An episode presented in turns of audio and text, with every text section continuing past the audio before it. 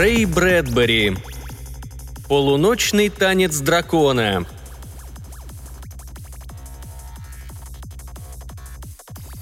Помните байки об Аароне Штолице? Его прозвали вампиром, потому что он работал по ночам. А две его студии, помните? Одна как ящик для рояля, другая как кладовка для крекеров. Я работал в кладовке, которая, кстати сказать, граничила с кладбищем Санта-Моника. Хорошенькое дельце. Покойничек, вы ошиблись адресом. Вам надо на 90 футов южнее. Чем я там занимался? Передирал чужие сценарии, заимствовал музыку и монтировал такие ленты, как «Чудище в парадной зале». Этот фильм очень нравился моей маме. Он напоминал ей ее собственную матушку. «Ловкий мамонт» и прочие фильмы, посвященные всяким разным гигантским тлям и иступленным бациллам, которые мы снимали буквально за ночь. Ничего этого нет уже и в помине. За одну единственную ночь Аарон Штолец стал не только знаменитым на весь мир – но и ужасно богатым, что, конечно же, не могло не отразиться и на моей судьбе. В один жаркий сентябрьский вечер зазвонил телефон. Аарон в этот момент, что называется, держал оборону в студии. Иначе говоря, он укрывался в своей комнатенке 2 на 4 и не впускал назойливых, словно дрозофилы шерифов. Я сидел в задней комнате и монтировал на ворованном оборудовании наш очередной шедевр – Тут-то, как я уже сказал, и зазвонил телефон. От неожиданности мы подскочили на месте так, словно услышали доносящийся из далекого-далека визг жен, занимающихся проверкой нашего финансового состояния. Выждав минуту-другую, я поднял трубку. «Эй, там!» – послышалось из трубки. «С вами говорит Джо Самасука из кинотеатра «Самурай Джо Самасука». Мы назначили на 8.30 премьеру потрясающей японской ленты – Вся беда в том, что наша пленка застряла на фестивале то ли в Покоями, то ли в Сан-Луис-Обиспо. Такие дела. Может быть, у вас найдется 90-минутный широкоэкранный фильм о самураях или, на худой конец, что-нибудь вроде китайской сказки? Я готов выложить за него 50 монет. Короче, что у вас есть о крутых парнях, которые сухими выходят из воды? Остров бешеных обезьян? Мой собеседник никак не отреагировал на это предложение – Две тонны кошмара? Хозяин кинотеатра «Самурай Самосука» потянулся к рычажку телефонного аппарата. «Полуночный танец дракона!» – завопил я. «В самый раз!» Слышно было, как он закуривает. «Дракон так дракон! Скажите, не могли бы вы закончить монтаж и озвучку часа эдак через полтора?» «Вот такие пироги», – сказал я, повесив трубку. «Полуночный танец дракона, говоришь?» поинтересовался появившийся в дверях Аарон. «У нас отродясь такого фильма не было». «Смотри!» Я выложил перед камерой ряд из заглавных букв. Сейчас остров бешеных обезьян превратится в полуночный танец дракона со всеми вытекающими отсюда последствиями. Я переименовал фильм, в два счета разобрался с музыкой, прокрутив задом наперед запылившиеся записи Леонарда Берстайна, и отнес все 24 бобины с пленкой в наш Volkswagen – Вообще-то фильм умещается на девяти бобинах, но монтируют его обычно на катушках поменьше, чтобы с ними было легче возиться. Времени на перемотку нашего эпоса у меня, как вы сами понимаете, не оставалось. Придется уж этому самосуке поработать с двумя дюжинами катушек. Мы лихо подрулили к кинотеатру и понесли наши драгоценные бобины в киноаппаратную. Дышавший шумно, как Кинг-Конг человек, от которого ужасно разило хересом – тут же загробастал все части фильма, отнес их в свою будку и закрыл за собой металлическую дверь. «Эй, мы так не договаривались!» – воскликнул Аарон. «Нужно забрать у них деньги еще до начала фильма», – сказал я. «Иначе, боюсь, будет поздно». Мы стали спускаться по лестнице. «Конец! Всему конец!» – послышались снизу горестные крики – мы увидели внизу несчастного Джоса Масуку, который, едва ли не плача, взирал на толпившихся возле входа зрителей. «Джо!» – сказали мы в один голос. «Что с тобой стряслось?» «Как вы не понимаете?» – простонал он. «Я разослал телеграммы, но они все равно явились на премьеру. Variety, Saturday Review, Sight and Sound, Manchester Guardian, Avantgarde Cinema Review – «О, дайте же мне ядовитой американской пищи! Я хочу умереть!» «Спокойствие, Джо», — попытался успокоить его Аарон. «Наш фильмец не так уж и дурен». «Кто их знает?» — покачал я головой. «Это ведь суперснобы. Неровен час после нашего фильма они вспомнят о Харакири Продакшн». «Главное – спокойствие», – как ни в чем не бывало заметил Аарон. «В ближайшем баре можно пропустить рюмочку-другую. Пошли». Судя по бравурным звукам проигрывавшихся задом наперед опусов Дмитрия Тёмкина, фильм уже начался. Мы понеслись в бар, однако не успели мы выпить по двойной порции успокоительного, как из зала послышались дружные вздохи и охи, походившие на шум набежавшей на берег океанской волны. Мы с Аароном открыли дверь зала селись понять, какой танец исполняет наш неподражаемый дракон – Увидев изображение на экране, я вновь рванулся к запертой металлической двери аппаратной и принялся барабанить по ней кулаками. «Болван! Гнида! Ты перепутал катушки! Вместо четвертой бобины ты взял вторую!»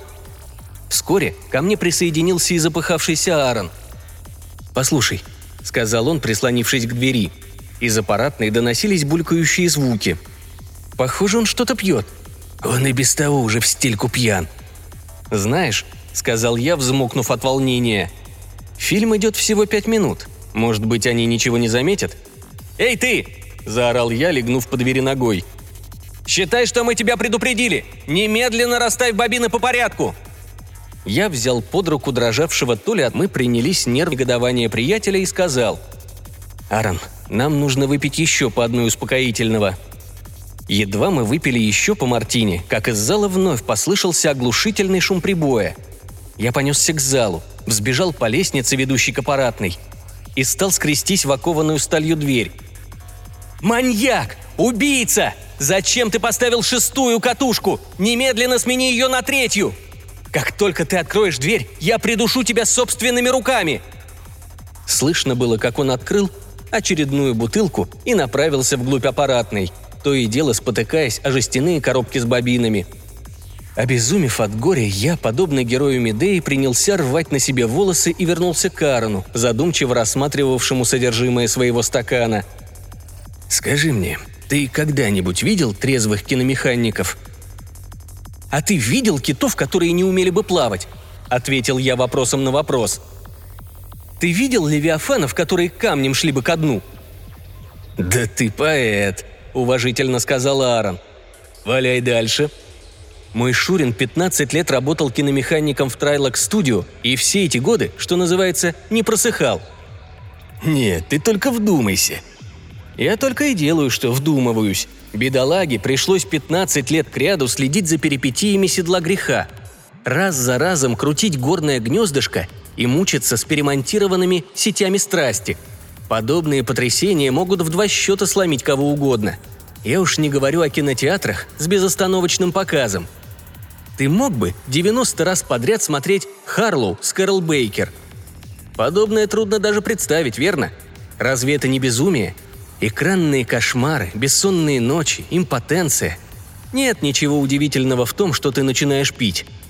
В этот самый час в Америке с ее неприступными фортами и сверкающими неоновой рекламой городами нет никого пьянее киномехаников, с которыми никогда не сможет тягаться даже видавшие виды подзаборная публика. Если они не будут пить, они просто погибнут. Мы допивали мартини уже молча. При мысли о разбросанных по всем континентам десятках тысяч киномехаников с их стрекочущими аппаратами и бутылками я даже прослезился – из зала вновь послышался какой-то шум. «Сходи посмотри, что делает этот псих», — сказал Аарон. «Я боюсь». Зал сотрясался от эмоций. Мы в очередной раз покинули бар и взглянули на окошко аппаратной. Всего у него 24 бобины, верно? Аарон, ты мог бы прикинуть количество их возможных комбинаций? Девятая вместо пятой, одиннадцатая вместо шестнадцатой, восьмая вместо двадцатой, тридцатая «Заткнись», — угрюмо буркнул Аарон. Мы принялись нервно прогуливаться вокруг квартала и обошли его шесть раз. Из зала теперь доносился не просто шум, но скорее рев обезумевшей толпы. «Господи, похоже, они уже ломают сиденья». «Ну, вряд ли. Они поубивают всех своих родных и близких. Кинокритики, Аарон, ты когда-нибудь видел их, родных и близких? Здесь и палеты, там лычки. Раз пять в неделю качаются в тренажерном зале. Даже в свободное время они то и дело спускают на воду боевые корабли. Какие уж тут близкие. У них и дальних-то нет. В полночной тьме из зала доносились вопли и свист. Я приоткрыл дверь и взглянул на экран. Девятнадцатая вместо десятой. В тот же миг из кинотеатра, пошатываясь, вышел его хозяин. По его бледным щекам катились слезы. «Что вы со мной сделали? Во что вы меня превратили?» – вскричал он. «Ублюдки!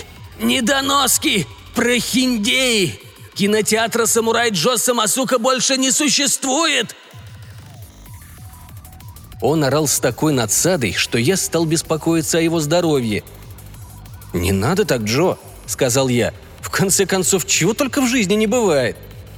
Музыка играла все громче. Напряжение нарастало с каждой секундой. Казалось, еще немного, и раздастся страшный, всеразрушающий взрыв, который отделит материю от сознания, как мясо от костей. Отшатнувшись, Джо Самасука сунул мне в руку какой-то ключ и пробормотал. «Вызовите полицию. Пригласите уборщиков мусора и заприте оставшиеся двери. Мне звонить не надо. Я свяжусь с вами сам». В следующее мгновение он уже исчез. Конечно же, нам следовало бы присоединиться к нему, но тут раздались оглушительные финальные аккорды фильма. Берлиоз вперемешку с Бетховеном. После чего установилась мертвая тишина. Мы с Аароном обреченно повернулись к запертым дверям кинотеатра. Створки дверей распахнулись, и из них на мостовую хлынула совершенно обезумевшая толпа, похожая на многоглазого, многорукого и многоногого бесформенного зверя. «Умирать-то как не хочется», – просипел Аарон. «Раньше надо было думать», – сказал я. Толпа, этот громадный, дрожащий от возбуждения зверь, приостановилась. Мы смотрели на нее, она смотрела на нас. «Это они!» – раздался чей-то безумный голос. «Продюсер и постановщик!» «Прощай, Арн», — сказал я. «До встречи на том свете», — печально откликнулся он. Издав утробный рык, многоголовый и многорукий зверь набросился на нас и, торжествуя, принялся носить на руках. С воплями и пением нас трижды пронесли вокруг кинотеатра, потом по улице и снова к кинотеатру. «Аарон!» Я пригляделся к бурлящему под нами морю счастливых улыбок. Вот обозреватель «Манчестер Гардиан», Рядом с ним – злобный, страдающий несварением желудка, критик из Гринвич Вилледж Аванти. Вон там зашлись в экстазе второразрядные обозреватели из Saturday Review, Nation и New Republic. И повсюду, вплоть до самых дальних берегов этого бурного моря, бесновались, прыгали от восторга, смеялись и размахивали руками корреспонденты Partisan Review, Sight and Sound, Cinema и бог знает еще откуда. «Невероятно!» – выкрикивали они. «Замечательно! Это куда лучше, чем Хиросима, любовь моя! В десять раз лучше прошлым летом в Мариенбаде! В сто раз лучше алчности! Классика! Шедевр! Рядом с ним великан кажется жалким сопляком! Новая американская волна! Как вам удалось это сделать?» «Сделать что?» – крикнул я Аарону, когда толпа с нами на руках пошла на четвертый круг. «Помалкивай и крепче держись в седле!» – прокричал он в ответ. Я заморгал, почувствовав слезы на глазах. В тот же миг я заметил в окне аппаратный покачивающегося киномеханика, обалдело взирающего на происходящее. Держа в одной руке бутылку, он ощупал другой рукой лицо, как бы проверяя, он ли это. Посмотрел на бутылку и, отступив назад, вновь исчез во тьме своей будки. Когда в конце концов все эти гномы и газели напрыгались и насмеялись в волю, они поставили нас с Аароном на земь со словами – это величайший авангардный фильм всех времен и народов. Мы очень надеялись на успех, ответствовал я. Фантастическое мастерство оператора, гениальный монтаж, обратная временная перспектива. Слышалось отовсюду. Мы старались, скромно потупившись, произнес Аарон. Конечно же, вы представите свою ленту на Эдинбургском фестивале, не так ли? Разумеется, нет, изумился Аарон. Мы Собираемся сначала показать ее на Канском кинофестивале», — закончил я. Толпа, которая всего минуту назад кружила подобно урагану, унесшему Дороти в страну Оз, стала стремительно редеть, заручившись нашими обещаниями почтить присутствием бесчисленные приемы, дать интервью и написать статьи. Завтра, через неделю, через месяц, пожалуйста, не забудьте. Не прошло и пяти минут, как на площадке перед кинотеатром установилась полнейшая тишина, которую нарушал только плеск воды, вырывавшийся изо рта каменного сатира, стоявшего в центре небольшого фонтана. Какое-то время Аарон так и стоял, устремив взгляд в никуда – Наконец он очнулся и, подойдя к фонтану, омыл лицо холодной водой. «Механик!» – осенило его внезапно. Мы взбежали по лестнице и остановились возле двери. На сей раз мы не стучали, а скреблись в нее, подобно двум маленьким оголодавшим белым мышкам. Через некоторое время из-за двери послышалось «Уходите! Я очень сожалею о произошедшем. Я не нарочно». «Не нарочно? «Открывай, говорят тебе! Считай, что мы тебя уже простили!» – заверил его Аарон. «Я вас боюсь», – раздался слабый голос. «Уходите!» «Только с тобой, дорогуша. Мы тебя нежно любим. Правда, Сэм?» Я согласно кивнул. «Это точно. Мы тебя нежно любим». «Я смотрю, вы совсем свихнутые», мы услышали неуверенное шарканье. Дверь аппаратной распахнулась, и на ее пороге появился пошатывающийся киномеханик. Мужчина лет 45 с налитыми кровью глазами и с пунцовым лицом. «Можете меня убить», – прошептал он. «Убить? Нет, братишка, ты нужен нам живым». Аарон подошел к киномеханику и чмокнул его в щеку. Попятившись назад, тот замахал руками так, словно пытался отбиться от шершней – «Вы только не волнуйтесь, я в один миг верну все на место», – пробормотал механик и наклонился, чтобы поднять с пола бобины. «Не сметь!» – воскликнул Аарон. Механик замер. «Главное, ничего не трогай», – продолжил Аарон куда более спокойным тоном. «Сэм, писать будешь ты. Карандашик у тебя есть?» «Так. И как же тебя зовут?» «Уиллис Хорнбек», «Уиллис. Стало быть, Уилли. А теперь, Уилли, поведай нам, в каком порядке ты ставил эти пленки. Какая была первой, второй, третьей? Какую ты перевернул? Какую проигрывал задом наперед и все такое прочее?» «Вам нужна...» – недоуменно заморгал киномеханик. «Мне нужна общая схема показа. Да будет тебе известно, что сегодня ты демонстрировал публике лучший авангардный фильм всех времен и народов. «Мама родная!» – пробормотал Уиллис, ошарашенно глядя на груду валявшихся на полу бобин. «Уиллис, лапочка!» – продолжил Аарон. «Знаешь, как тебя будут величать после этой памятной ночи?» «Дерьмом?» – пробормотал Хорнбек дрожащим голосом. «Ошибаешься. Первым помощником главного продюсера компании «Хасурай Продакшн», если захочешь, мы сделаем тебя монтажером, редактором или даже режиссером. Контракт сроком на 10 лет. Карьерный рост, особые права, участие в капитале компании и, наконец, проценты. Надеюсь, я выразился достаточно ясно. Сэм, ты готов? Все, начали. Мы слушаем тебя, Уиллис. Я... я ничего не помню. Аарон издал нервный смешок. «Нет, помнишь. Тогда я был пьяным, а теперь я трезвый, верно? Как же я могу что-то вспомнить?» Мы с Аароном в панике переглянулись, но тут я заметил на полу знакомый предмет и поднял его. «Один момент», — вмешался я в разговор. «Я хочу обратить ваше внимание на одну немаловажную деталь». Все посмотрели на бутылку, в которой оставалось еще немало хереса. «Уиллис», — задумчиво произнес Аарон. «Да, сэр», Уиллис, дружище». «Да, сэр». «Уиллис», — продолжил Аарон, — «сейчас я включу проектор». «И что же?» «И ты, Уиллис, тем временем допьешь свой херес». «Так точно, сэр». «Сэм?» «Слушаю, сэр». Я взял под козырек.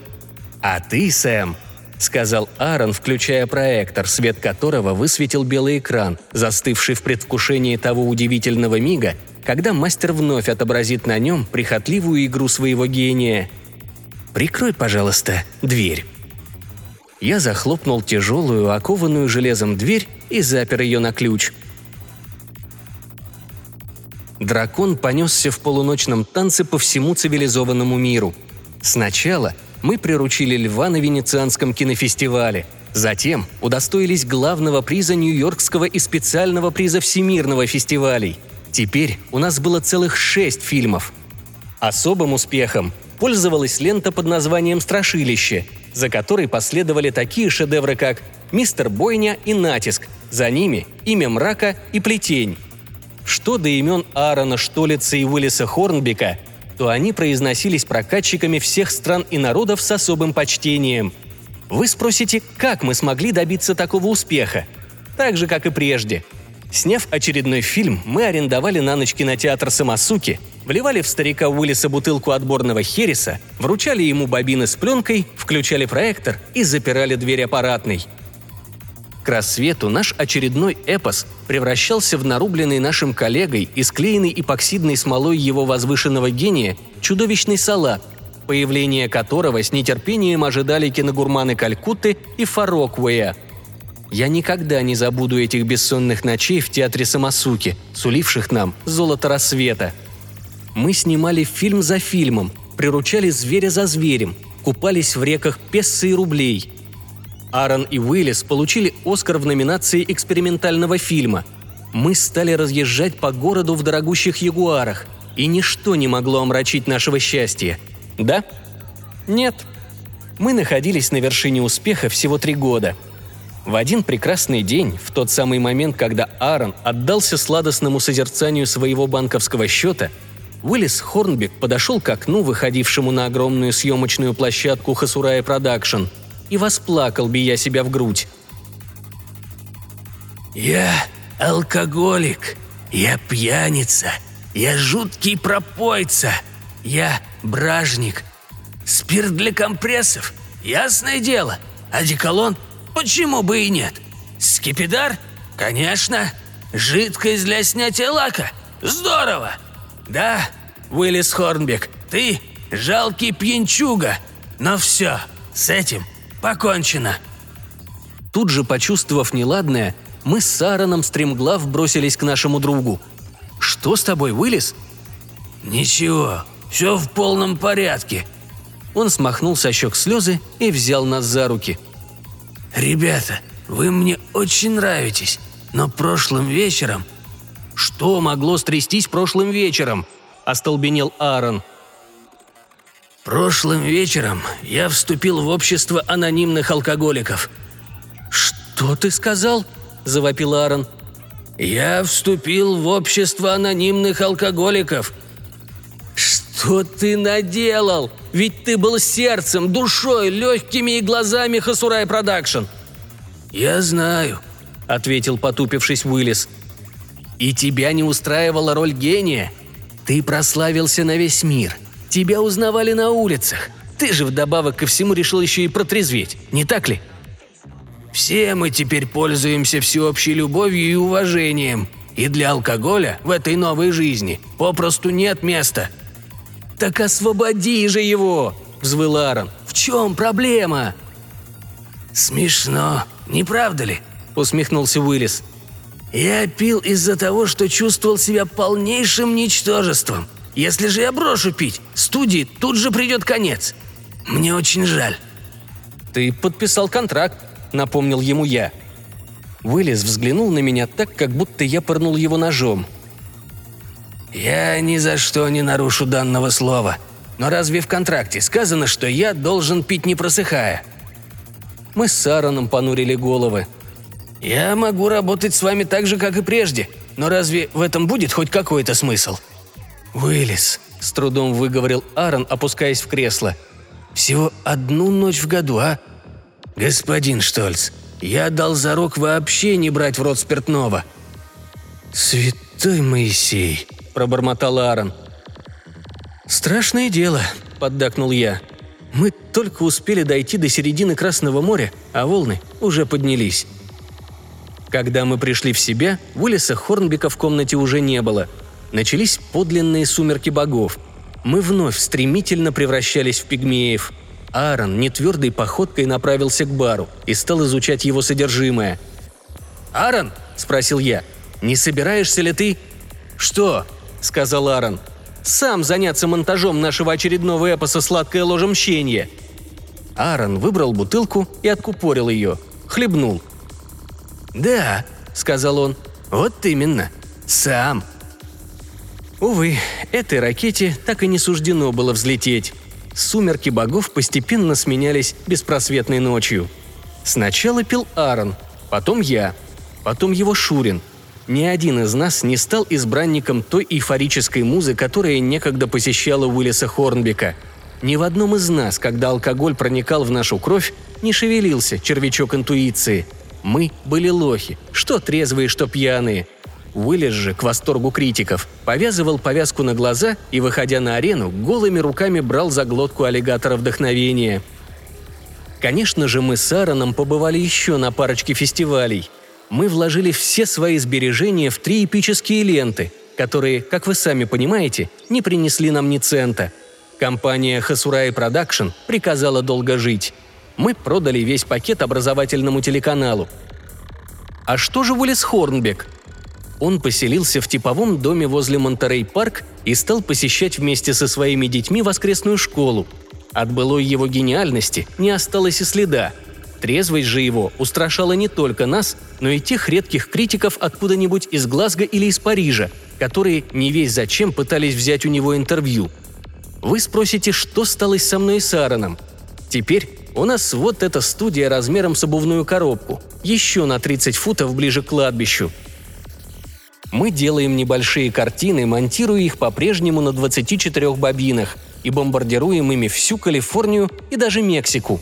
На дистанции поражения находятся 300 кинотеатров, соответственно, 300 киномехаников. 120 из них уже показывали премьеры наших монстров. По-прежнему в такие теплые вечера, как сегодня, мы сидим, потеем в ожидании и молимся, чтобы зазвонил телефон. Тогда Аарон выслушает и завопит – Быстрее! Кинотеатру «Барселонская Аркадия» срочно требуется премьерный фильм! Живо!» И мы ринемся вниз по лестнице и весело пробежим через кладбище с бобинами в руках, надеясь на то, что в одной из аппаратных нас будет поджидать пьяный киномеханик с налитыми кровью глазами гения и с бутылкой хереса в руках. «Стоп!» – закричу я, едва наша машина выйдет на автостраду. «Я оставил бобину номер семь!» «Все равно никто ничего не заметит», – фыркнет Аарон – Уиллис Хорнбек-младший! Уиллис второй! Отзовись, где бы ты сейчас ни был! Сэм, запевай песню! Я все равно тебя найду!»